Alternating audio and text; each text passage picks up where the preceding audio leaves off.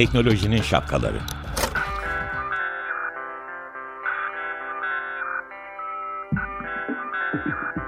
Bilgi ve iletişim teknolojileriyle güvenli ilişki için Banu Zeytinoğlu, Murat Lostar, teknolojinin tüm renklerini, siyah, beyaz, mavi, kırmızı şapkalarını konuşuyor. Herkesi ilgilendiren ve teknolojiyi herkes için anlaşılır kılan, güvenlik açıklarını da bilinir kılan programımız. Bak, Lostar bugün değiştirdim söylediklerimi. Evet, güzel oldu. Merhaba herkese. Teknolojinin şapkalarına hoş geldiniz. Şahane bir pazartesi günü ve bir hafta diliyorum hepinize. Ben Banu. Ben de Murat. Artık e, sana bir şey söyleyeyim mi? Benim sesim bıdı bıdı olduğu için. E, O ne demek? Biliyorsun. Bak, ince ya. Hatta bir kere isyan ettim ya yani benim sesim bu ben çocuk gibi konuşmuyorum bu mal bu dedim ya hani bir kere bir programda. Hatırladım şimdi evet. Estağfurullah. Onun için e, ben yani se- programı dinleyenler sesimden benim bağlı olduğumu anlıyorlardır. Sen de karıştırmıyorlardır diye düşünüyorum. Yoksa karıştırırlar da. Yani ismimizi bilmek zorunda değil dinleyicilerimiz. O yüzden biz de görevimizi yapalım. Peki tamam. Çok ciddisin. Ben niye bugün böyleyim ama sen çok ciddisin bilemedim. Derken Eğlenceli sana bir şey çok- anlatacağını biliyorum ama tam detayları bilmiyorum. Merakla bekliyorum. Neden bu kadar eğlenir bir yüzle karşındasın? Yani bu arada hemen dinleyicilerimize izinle açıklayayım. Efendim biz bu programı e, bir telekonferans yazılımı üzerinden hem de birbirimizi görerek ama birbirimizden uzak yerlerde yapıyoruz. O yüzden ben e, sizlere göre çok şanslıyım. Sevgili Banu'nun yüzünü de görüyorum. An itibariyle sağ yanağını. bir şey söyleyeceğim. E, çok komik bir şey bu. Bir arkadaşımla eşinin başına gelen bir şey. Şimdi bunlar yurt dışından geliyorlar. Bu artık elektronik pasaportlar var ya. Hani kuyruğa girmiyoruz da oradan böyle geçiyoruz. Hızlı geçiş olan evet. Hızlı geçiş olan. Yani daha henüz elektronik pasaportu almamış olanlar için söyleyeyim. Artık şöyle bir şey var. Pasaportunuzu gidiyorsunuz. e, Böyle gösteriyorsunuz. E, Kapı açılıyor. Bir kafes gibi bir şeyin içine giriyorsunuz. Yani kafes derken üstü kapalı değil. Orada sana işte çeşitli talimatlar veriyor. Diyor ki dört parmağını koy diyor. Parmak izini kontrol ediyor. Sonra işte şimdi ekrana bak fotoğrafın diyor. Fotoğrafın. Sonra dırırt dırırt işte başka eksik bir şey var mı orada Lostar sen söyle varsa. Ondan sonra biraz zaman geçiriyor. Bakıyor ki evet senin çıkışını görüyor ve eee, senin yurda girdiğini elektronik bir şekilde eee, işliyor. Evet. İçişleri Bakanlığımız için. Evet. Yani efsane geri döndü diyor mesela ben geldiğimde. Banu seyahatinden döndü diyor. Neyse Hoş benim geldin arkadaşlarım şöyle bir şey gece hafif de geç bir saatte yorgunlar herhalde gelmişler. Ondan sonra e, eşlerden e, hem cinsim olan e, kadın olan arkadaşım giriyor. Fakat öyle bir şey yapıyor ki o böyle pasaportunu gösteriyor. Bzzzt, o kapı açılıyor. Bu giriyor. Fakat arkasından şuursuz eşi de giriyor. Ve o, O kapı aynı, zzt, aynı küçücük yere. aynı küçücük yere. Ondan sonra ve ben bunun üzerine baktım. sığmışlar. Ben bu arada baktım şey e, o kadar da küçük değil orası. Bu arada yani hani e, eş 1.83 boyunda falan. Hani gözükmeyecek bir tip de değil. Falan derken 1.83 hani milimetrik hesapta falan olur tabii de. Ay nereden benim eşle aynı boyda da onun için Peki. Şey hesaplıyorum tam. Neyse o cız diye kendi pasaportuyla kadın arkadaşım pasaportla girince o arada şuursuz da e, eşi de kocası da zart diye o da girmiş içeri. Bunlar ikisi o şeyin içinde kalmışlar. Arkadaşım demiş ki ne yapıyorsun sen? O demiş ki ne olacak ben girmeyecek miydim falan. Öyle derken birden talimatlar şey olarak gelmeye başlamış. Kadın pasaportu göstermiş olan arkadaşıma legal olarak şeyler geliyor işte. E, parmağını göster. Ondan sonra işte şimdi bakın şimdi fotoğrafına bakıyor ya çekiyorsun ya. O fotoğrafı çekeceği zaman bir bakmış arkada kocası da duruyor. Arkadaşım demiş ki şu kenara çekil seni de gör görüyor demiş. Ondan sonra kenara adam çekildiği için arkadaşımın yüzünü görmüş şey kamera. Güzel de çekmiş. O işlemler olmuş, kontrol etmişler. Hiçbir şey yok. Vatana millete e, hayırlı dönüşleri makbul. Onun için pat diye girmişler içeri. Arkadaşımın kocası da kapı açılınca tekrar giriş yapma kapısı. Siz ikisi birden girmişler. Arkadaşım saçını başını yoluyormuş. Diyormuş ki sen ne yaptın ya? Polise gidelim falan. Yok canım bir şey olmaz girdik işte diyormuş. O da eş. Bildiğin kaç şey insan kaçakçı yani yurda kaçak adam sokmak bu. Yani yu, yani şeyden te hani var ya teknelerle boğula boğula girmeye gerek yok. Yani o kadar absürt bir şey ki, o kadar ürkünç ki. Bunu ben dedim ki nasıl ya? Peki sonra? Sonra bunlar e, güzelce valizlerini almışlar dönecekken eş hoca olan yani. Yani e, hat, hiçbir şeysiz yurda e, illegal yani girmemiş ama girmiş olan e, free shop'tan bir şey almak istemiş. Free shop'a girmişler. Tam ödeyecekken kasada demişler ki siz yurda girmemişsiniz ki. Nasıl yaptınız bunu demişler. O da demiş işte e, ben oradan geçerken eşimin e, açılınca kapı ben de eşimle beraber girdim. Eşimle beraber de o kutudan çıktım işte kafesten. Öyle oldu. Hayda bu sefer polis peşinde. Gümrük polisi işte peşine koşmuşlar. Adama demişler ki nasıl yaparsınız siz? Yani bu büyük bir suç. O demiş ki ben bilmiyorum ki. Ben anlamam teknolojiden. Bir de böyle bir şey var yani. Teknolojiden anlamam. Öyle oldu. Beni aldı içeri. Ben de girdim. Oradan da çıktım. Kimse de bana bir şey demedi. Etrafta da kimse görevli falan yoktu. Demiş. Şimdi ben tabii bunu biraz e, şey dışı yani böyle dedikodu yapar gibi neredeyse anlattım ama ne kadar insanların gözünün önüne geldi bilmiyorum. Özet olarak şu elektronik pasaportla eğer bir polis kontrolü yoksa elektrik pasaporttan geçiyor, geçiyorsan elektronik pasaporttan böyle bir risk var. Şimdi ben de ürktüm. Dedim ki yani bu bir tesadüf. Yani bir tek bizim başımıza arkadaşımızın başına gelmiş olmayabilir bu. Değil mi? Şimdi sorun ne diyeceksin?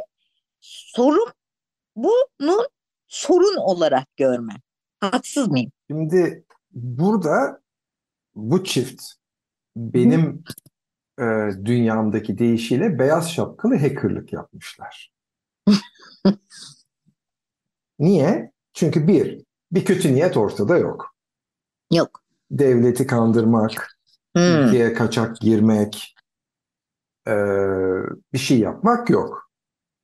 Hoş, e, bunun için resmi bir izin almış durumda da değiller. Hadi deneyin bakalım demiş durumda da değiller ama en azından bu hatayı fark etmişler. Ondan sonra da mesela şu da olabilirdi e, şeyde e, mağazada Aa, sizin pasaportunuz geçmiyor mu o zaman eşimin pasaportunu kullanın deyip ondan sonra ülkeye devam edebilirlerdi içeriye. Hani dönüp polis bulmuşlar, anlatmışlar. Evet. Gibi bir sürü şey var. Ee, hani şimdi burada hep söylerim ya Banu'cum e, hani bir yerde güvenliğin çalışabilmesi için üç şeyin bir arada düzgün çalışması gerekiyor. Teknoloji, süreç ve insan.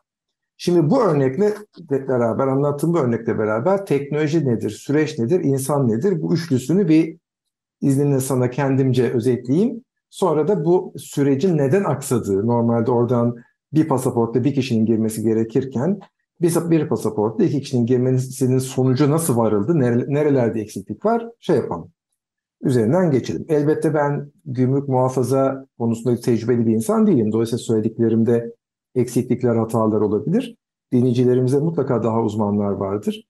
Ee, sizlerden ricam lütfen e, yorumlar bölümüne e, yazın başka benim atladığım şimdi söyleyeceklerim bir şey var mı ya da eksik ya da yanlış söylediğim bir şey varsa herkes görsün. Böylece orayı da biraz daha iyi anlamış olalım. Şimdi teknoloji neyi gösteriyor? Buradan geçmenin teknolojisinde birkaç tane şey, şey var. Birincisi senin de söylediğin gibi e, halk arasında zaman zaman çiftli pasaport olarak da geçen bir elektronik pasaporta sahip olması gerekiyor insanların. İkincisi evet. orada iki tane kapı var. İngilizcesi trapdoor ya da işte tuzaklı kapı dediğimiz yani bir önce arkadaki açılıyor, içeri giriyorsun, kapanıyor. İçeride işleri doğru yaptıktan sonra öndeki açılıyor. Aslında orada bir hata olsa, bir sıkıntı olsa alarm çalıyor ve devreye giriyor gibi şeyimiz söz konusu. Yani benim kafes dediğim senin ne kadar güzel anlattığın şey. Ama yani kapıların kendileri var. Sonra yine aslında az önce söylediğin oradaki teknolojileri bir parmak izi okuyucu var. Dışarıda bir e, pasaport okuyucu var. İçeride bir tane parmak izi okuyucu var. Bir tane de e, biyometrik yüz fotoğrafı çekebilen bir cihaz var. Sonra da arka tarafta bunları karşılaştırıp onaylayan, doğrulayan bir sistem var. Dolayısıyla teknoloji, süreç ve insan üçlüsünün teknolojisini konuşmuş olduk. İstersen evet. hemen bir müzik arası zamanımız geldi. Bir müziğimizi dinleyelim. Sonra süreç ve insandan bahsedeyim. Sonra da çözümler ve buradan hareketle mesela dünya çapındaki veri merkezlerinde başka ne gibi araçlar kullanılıyor onlardan bahsedeyim. Tamam olur. Ben bugün Madonna seçtim. Madonna Frozen. Çünkü bir arkadaşım Zehra Yaman Paris'te Madonna konserine gitmiş. Kadın 65 yaşında.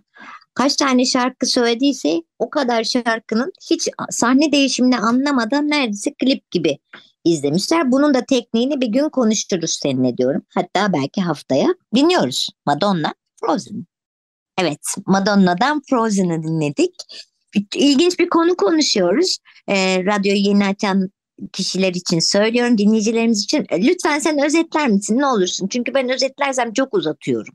Banu'nun e, bir çift arkadaşı e-pasaport, doğrusu hızlı geçiş, elektronik pasaport ve hızlı geçiş sisteminden iki kişi nasıl yaptılarsa bir seferde geçmişler. İkisi beraber o iki taraflı açılan kapının girip öbür taraftan çıkmayı başarmışlar. Sonra da e, oradaki mağazadan pasaportla alışveriş yapmak istediklerinde eksiklik ortaya çıkınca geri dönüp e, polisi bulup bir şekilde hatalarını düzeltmişler. Buradan hareketle e, aslında buradaki pasaport sisteminden ülkeye e, kaçak giriş ya da tersi de çalışabilir. Ülkeden kaçak çıkış olamasın diye neler olması gerekiyordan bahsetmiştik.